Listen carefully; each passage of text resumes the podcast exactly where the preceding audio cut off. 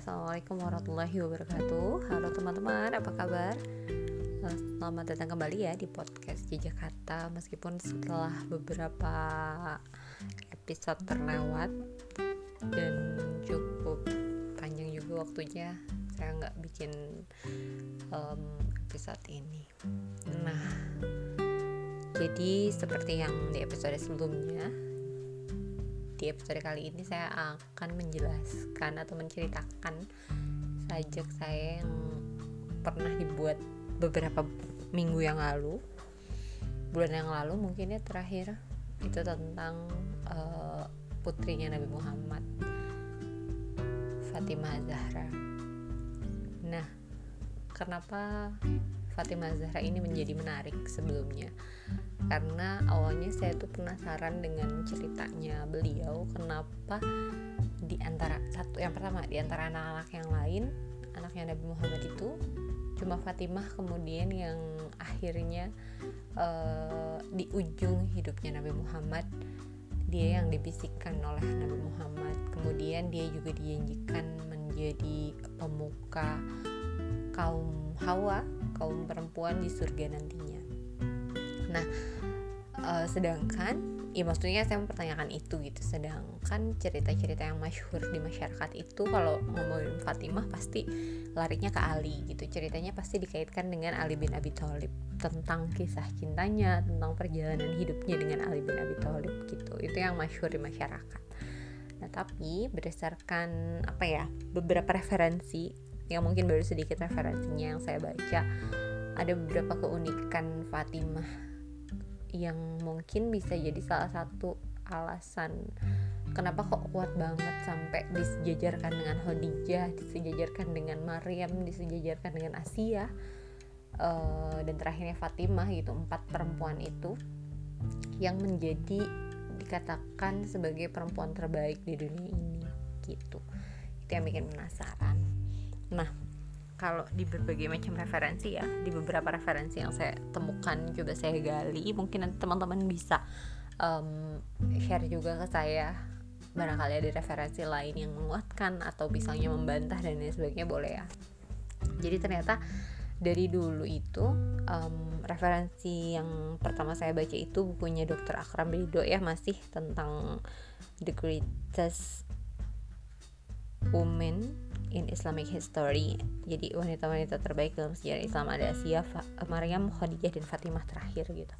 Nah di buku ini tuh dijelasin bahwa Fatimah itu dari sejak kecil itu sudah menemani Rasulullah dan bahkan dia uh, sempat juga hidup dengan Siti Khadijah.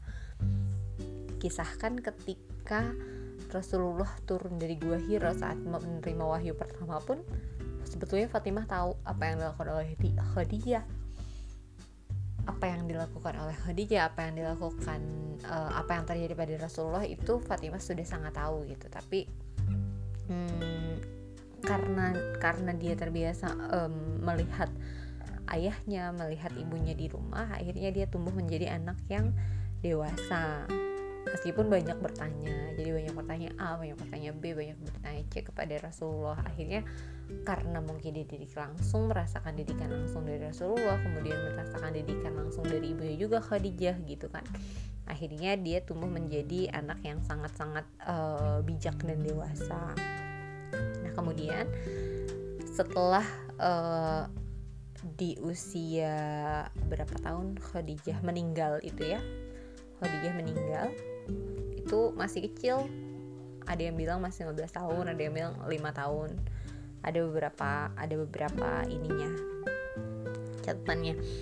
Tapi yang paling kuat sih sebetulnya intinya Nabi, Nabi Muhammad saat kepergian Khadijah itu Fatimahnya masih kecil. Nah tapi justru justru uh, ini yang kemudian mendidik Fatimah untuk menjadi perempuan yang semakin dewasa untuk menjadi anak yang semakin dewasa justru semakin semakin menguat lagi saat uh, ibunya meninggal gitu Khadijah meninggal. Jadi waktu Khadijah meninggal itu Siti Fatimah ini mengambil peran separuh peran ya separuh peran ibunya untuk mengurusi Nabi Muhammad SAW gitu. Jadi dari awal kepergian Khadijah uh, Fatimah itu yang ada di garda terdepan lah membantu membantu segala kebutuhan hidupnya Rasulullah gitu. Bahkan dari mulai dari awal Rasulullah mau berangkat perang sampai pulang lagi tuh Rasulullah pasti pasti menemui Fatimah terlebih dahulu dan dari awal Rasulullah pergi pun itu semua keperluannya yang menyiapkannya adalah Fatimah. Sampai ada julukan bahwa dia itu Ummu Abiha Ummu Abiha itu artinya ibu dari ayahnya gitu. Saking Fatimah sangat-sangat membantu urusannya Rasulullah.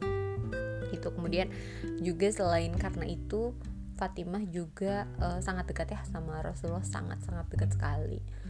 Anak yang paling dekat uh, bahkan dikisahkan juga waktu pas Rasulullah itu sholat di masjid kemudian dilempari jeroan kotoran unta. Ada ada yang bilang jeroan ada yang bilang kotoran unta. Ternyata yang membersihkan kotoran itu atau jeroan itu ke Nabi Muhammad itu ternyata Siti Fatimah. Fatimah yang datang dan membersihin itu langsung di um, ayahnya gitu saat ayahnya di masjid itu ternyata Fatimah yang membersihkannya. Kemudian waktu pas perang Uhud juga kan pas perang Uhud uh, Nabi Muhammad diserang dan giginya sampai patah sampai berdarah sampai lari kemudian bersembunyi. Dan beberapa masyarakat uh, orang-orangnya tuh yang karena Muhammad meninggal kan waktu pas perang Uhud. Ternyata yang me mengobati Nabi Muhammad saat perang Uhud itu adalah Siti Fatimah. Jadi memang saking sangat dekatnya Fatimah dengan Nabi Muhammad kemudian saking sebegitu mengurusinya Siti Fatimah kepada Nabi Muhammad gitu akhirnya itu tadi itu dijuluki sebagai Ummu Abiha ibu dari ayahnya gitu jadi udah udah udah teruji lah ya hidup dengan ayahnya. Kemudian benar-benar sepertinya bakti sepenuhnya tuh diserahkan diberikan kepada ayahnya gitu. Setelah kepergian ibunya sendiri. Jadi dia yang benar-benar ngurusin Nabi Muhammad dari sejak Khadijah pergi sampai ya sampai Nabi Muhammadnya wafat gitu. Sampai ketika sudah menikah dengan Ali pun ya memang masih uh, Fatimah menikah dengan Ali pun masih masih saja Fatimah tidak lupa untuk mengurusi ayahnya gitu. Jadi memang satu hal yang sangat-sangat saya uh, tertampar ya saat baca Fatimah ini ternyata kalau di luar sana itu justru yang masyhur ceritanya Fatimah dengan Ali kisah cintanya yang bikin baper dan lain sebagainya ternyata di balik itu semua ada perjuangan luar biasa yang sudah dilakukan oleh Fatimah yang itu memang bermula dari rumah, bermula dari orang tua, bagaimana kemudian dia berbakti sama ayahnya sendiri, bahkan dulu sebelum ibunya meninggal pun ya berbakti sama ibunya gitu. Jadi uh, itulah yang saya bilang di sajaknya Purna sudah sebuah bukti tentang bakti pada orang tua paling murni terkenang sepanjang masa dari putri Baginda. Jadi Fatimah itu figur yang paripurna kalau menurut saya untuk uh, kita belajar kembali bagaimana seharusnya kita bersikap kepada orang tua, bagaimana seharusnya kita berbakti kepada orang tua. Itu tuh semuanya udah dicontohin bahkan langsung sama anaknya Rasul sendiri gitu. Jadi jadi cukup agak uh, ya mungkin karena saya juga kurang baca gitu ya. Iya dan yang masyhur di masyarakat di kalangan teman-teman saya dan di kalangan anak muda apalagi kalau ditanya sama Fatimah pasti lari ingatannya ke kisah cintanya sama Ali. Padahal ternyata lebih jauh dari itu gitu. Sebelum Fatimah kemudian menikah dengan Ali ternyata dia sudah berjuang duluan sudah berjihad duluan. Dan jihadnya nggak sederhana. Itu berbakti sama orang tua berbakti sama Rasulullah langsung. Masya Allah gitu ya. Gimana gimana rasanya ngurusin sosok Rasulullah ya? Masya Allah. Dan anaknya sendiri gitu. Itulah pokoknya jadi bikin oh iya ya ternyata bukan bukan cuma soal cinta-cintaannya aja yang harus kita ingat gitu. Meskipun sebetulnya uh, betul tidak menafikan bahwa kisah cintanya Ali dan Fatimah juga sangat-sangat kita tiru ya dari mulai awal mereka uh, kenal bahkan dari kecil hidup bersama. Maksudnya dalam dalam uh, lingkungan yang sama gitu kan saling mengenal sejak kecil gitu. Dan ini juga mungkin ya memang salah satu yang menjadikan Fatimah ini istimewa juga memang memang tidak bisa di, uh, disalahkan juga memang kisah cintanya sama Ali gitu kan. Karena kenapa? Karena Fatimah ini mungkin belajar dari kecil ya dari kecil beliau hidup perih gitu ya sama ayah ibunya gitu kan. Uh, hidup serba ber uh, bukan kekurangan cukup tapi tidak lebih gitu kan dalam beberapa hal. Jadi memang sudah dari kecil terbiasa hidup sederhana akhirnya tumbuh menjadi seorang perempuan yang memang luar biasa gitu yang menerima dan tidak mengagungkan uh, materi kehidupan gitu. Akhirnya dia pun menerima Ali bin Abi Thalib yang saat itu posisinya sebagai seorang uh, bisa dikatakan miskin gitu. Jadi um, sampai-sampai Fatimah tuh kalau nggak salah diceritakan pernah menahan makannya kemudian menahan laparnya kemudian ini apa namanya e, tidurnya pun pakai pelepah kurma alas tidurnya. Kemudian baju yang sobek tuh ditambal berkali-kali. Saking memang nggak ada ya nggak ya ya tidak tidak cukup gitu kekurangan gitu. Tapi uh, apa ya? Ya itu lapang dada mungkin ya. Fatimah sudah tahu kondisi dari awal ahli itu seperti apa dan maksudnya dengan seseorang memutuskan untuk uh, menjalani kehidupan dengan orang yang sudah tahu seperti apa gitu ya kondisi ekonomi dan finansialnya sudah tahu sudah ada gambaran tapi dia tetap mau menerima gitu. Itu itu luar biasa gitu karena karena apa? Karena yang dilihat ya agamanya gitu bukan lagi harta dan tahta dan uh, lain-lain gitu. Ini yang yang juga bisa kita pelajari dari sosok Fatimah ini gitu. Bahkan di kehidupannya nih yang paling miris selimutnya tuh kecil banget. Selimutnya tuh uh, kecil banget katanya sampai sampai-sampai tidak bisa di di kisahnya itu dikisahkan tidak bisa menutupi seluruh tubuhnya. Jadi kalau misalnya ditarik ke atas katanya kakinya kelihatan si selimutnya itu. Kalau ditarik ke atas kaki Fatimah sama Ali kelihatan. Kalau ditutupin kaki berarti bagian atasnya tidak terselimuti masya Allah. Pokoknya luar biasa lah. Tapi nggak pernah ngeluh. Itu luar itu itu yang bikin jadi luar biasa juga nggak nggak pernah ngeluh. Bahkan nggak um, apa namanya sungkan untuk minta atau bilang ke ayahnya. Padahal kita tahu ya ayahnya seorang nabi seorang yang terhormat sangat sangat terhormat sangat sangat dihormati gitu. Tapi beliau tidak memanfaatkan uh, kehormatan ayahnya tidak memanfaatkan keagungan ayahnya gitu. Ya ia hidup dengan mandiri dengan caranya dia sendiri dan rumah tangganya sendiri. Itu yang bisa kita uh, ambil juga pelajaran dari sosok Fatimah ini.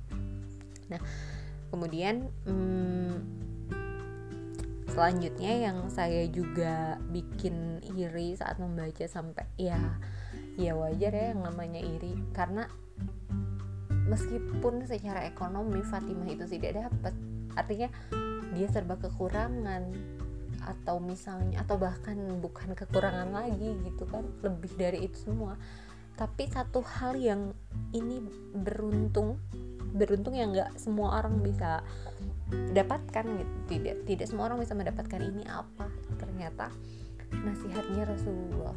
Jadi Rasulullah itu kalau misalnya um, apa namanya ke Fatimah dan ke Ali itu ngebimbing banget ngebimbing banget rumah tangganya Fatimah dan Ali. Bisa bisa kebayang nggak gimana rasanya Fatimah sama Ali ngebangun rumah tangga gitu tapi di bener-bener ada di bawah tuntunan Rasulullah gitu. Apa yang dibilang Rasulullah diturutin apa yang mungkin kalau misalnya zaman sekarang saya sampai haru ya. Karena ngebayangin ya namanya orang baru berumah tangga masih bertanya-tanya masih meraba-raba. Tapi ada gitu ada yang mau ditanyainnya ada yang bisa ditanyakan ada yang bisa di apa e, dicari untuk kemudian menunjukkan jalan untuk kemudian menunjukkan arah ya, ya siapa lagi kalau bukan ayahnya gitu. Jadi ah, masya allah gitu. Ini ini keberuntungan yang nggak semua orang punya gitu. Rumah tangganya benar-benar dibimbing sama Nabi Muhammad langsung ditunjukkan bagaimana menjadi istri yang baik itu ditunjukkan bagaimana menjadi pemimpin rumah tangga itu itu ditunjukin langsung sama Rasulullah. Ini yang bikin semua orang kayaknya iri dengan uh, kedekatan Rasul kedekatan Fatimah dengan Rasul gitu sampai pun rumah tangganya sangat-sangat tidak lepas dari bimbingan Rasulullah Shallallahu Alaihi Wasallam. Itu keberuntungannya gitu harsa sempurna makanya. Dan terakhir ini ini juga yang membuktikan dan menguatkan kenapa kemudian uh, Fatimah menjadi sosok yang uh, dijanjikan Rasul surga. Sudah jelas ya dijanjikan surga. Kemudian dijamin kebaikannya dan menjadi dan akan menjadi pemimpin di pemimpin kaum Hawa di surga kelak gitu kan. Ternyata setelah sebelum Rasulullah wafat ini ceritanya udah masyhur ya. Jadi selain Aisyah yang mendampingi Rasulullah ternyata Fatimah juga yang diminta untuk uh, mendampingi Rasulullah. Bahkan Fatimah yang diminta untuk dibisikkan sama Rasulullah. Rasulullah yang meminta untuk berbisik pada Fatimah.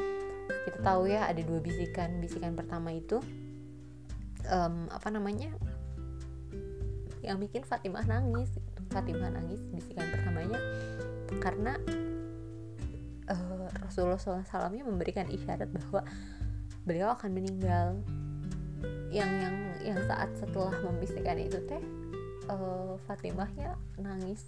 Nangis dengan senangis nangisnya dikisahkan dalam beberapa hadis tapi kemudian Rasulullah melihat putrinya menangis seperti itu akhirnya uh, Rasulullah membisikkan kembali untuk kedua kalinya yang kemudian bisikan yang kedua ini yang sangat-sangat membuat Fatimah terhibur istilahnya. Jadi kalau yang pertama bisikan itu membuat nangis karena akan diberitahukan bahwa Rasulullah akan segera pergi. Yang keduanya ini adalah uh, Fatimah tersenyum kenapa? Karena yang pertama Fatimah adalah uh, anggota keluarga Rasul. Yang pertama kali menyusul Rasul. Keduanya Fatimah juga akan menjadi uh, pemimpin kaum wanita di surga gitu. Dan ah, bisa ngebayangin nggak? Maksudnya Rasulullah orang yang paling baik di dunia ini gitu. Uh, suri tauladan yang paling baik di dunia ini menempatkan putrinya Fatimah sebegitu tinggi derajatnya gitu. Bisa dibayangkan nggak? Pesan terakhir yang disampaikan Fatimah sebagai orang pilihan gitu. Jadi betapa uh, tinggi sekali posisi Fatimah di hati Rasulullah itu. Betapa Rasulullah menyadari bahwa Fatimah itu sangat-sangat berjasa bagi kehidupan Rasul sebelum Rasulullah meninggal. Dan ya sejak kepergian Khadijah itu Fatimah menjadi orang yang paling berjasa mungkin buat Rasul. Mengurusi salah satu orang yang paling berjasa buat Rasul karena mengurusi seluruh kebutuhan Rasul sampai orang-orang menjulukinya Ummu Abiha. Itulah ya itulah kenapa mungkin kalau saya sih selain kisah cintanya dengan Ali yang harus kita uh, teladani juga gitu kesabarannya Fatimah juga uh, hidup dengan Ali berumah tangga dengan Ali yang serba kekurangan dan lain sebagainya tapi juga ada satu hal yang juga nggak kalah penting dan nggak bisa kita lupakan dan harus kita ambil pelajarannya yaitu pelajaran tentang baktinya Fatimah kepada orang tuanya sendiri tanpa pamrih tulus mengurusi semua keperluannya sampai-sampai Rasulullah mengenang jasa itu gitu. Rasulullah sendiri mengakui jasanya Fatimah kemudian Rasulullah sendiri yang seolah-olah menunjukkan kepada kita semua bahwa Fatimah ini spesial. Fatimah ini punya tempat di hatinya Rasulullah. Sampai dikatakan sampai Rasulullah mengatakan bahwa Fatimah sebaik-baik wanita di antara empat itu. Dan udah jelas dijamin surga bahkan dijanjikan kembali akan menjadi pemimpin kaum Hawa di surganya kelak. Jadi masya Allah gitu. Sosok Fatimah orang yang berbakti kepada orang tuanya itu ternyata memang punya tempat di hati Rasulullah yang nggak bisa disepelekan juga tempatnya. Ya siapa yang nggak bisa ngebayangin seberapa tingginya uh, ya seberapa tingginya posisi itu gitu. Saat Rasulullah yang mengakuinya seorang Rasul seorang yang selama ini kita agungkan dan dan kita rindukan gitu masya Allah. Ya gitu tadi. Jadi saya ke bawah haru jadi itulah tadi uh, sedikit cerita singkat banget tentang Fatimah Zahra putri Rasulullah Shallallahu Alaihi Wasallam dan juga dijanjikan akan menjadi pemimpin seluruh wanita di surga. Masya Allah, tabarakallah. Semoga kita semua bisa meneladani sifat-sifat baik dan perilaku-perilaku baik Fatimah Zahra Putri Rasulullah yang juga bisa berbakti pada orang tua, juga bisa menjalani uh, rumah tangga di bawah bimbingan Rasulullah SAW. Meskipun mungkin kita tidak bisa secara langsung ada nas-nas, ada hadis-hadis yang masih bisa kita pelajari dari sekarang yang itu juga warisan dari Rasulullah SAW itu sendiri. Terima kasih. Semoga bermanfaat. Uh, semoga bisa diambil yang baik-baiknya saja. Barakallahu Assalamualaikum warahmatullahi wabarakatuh.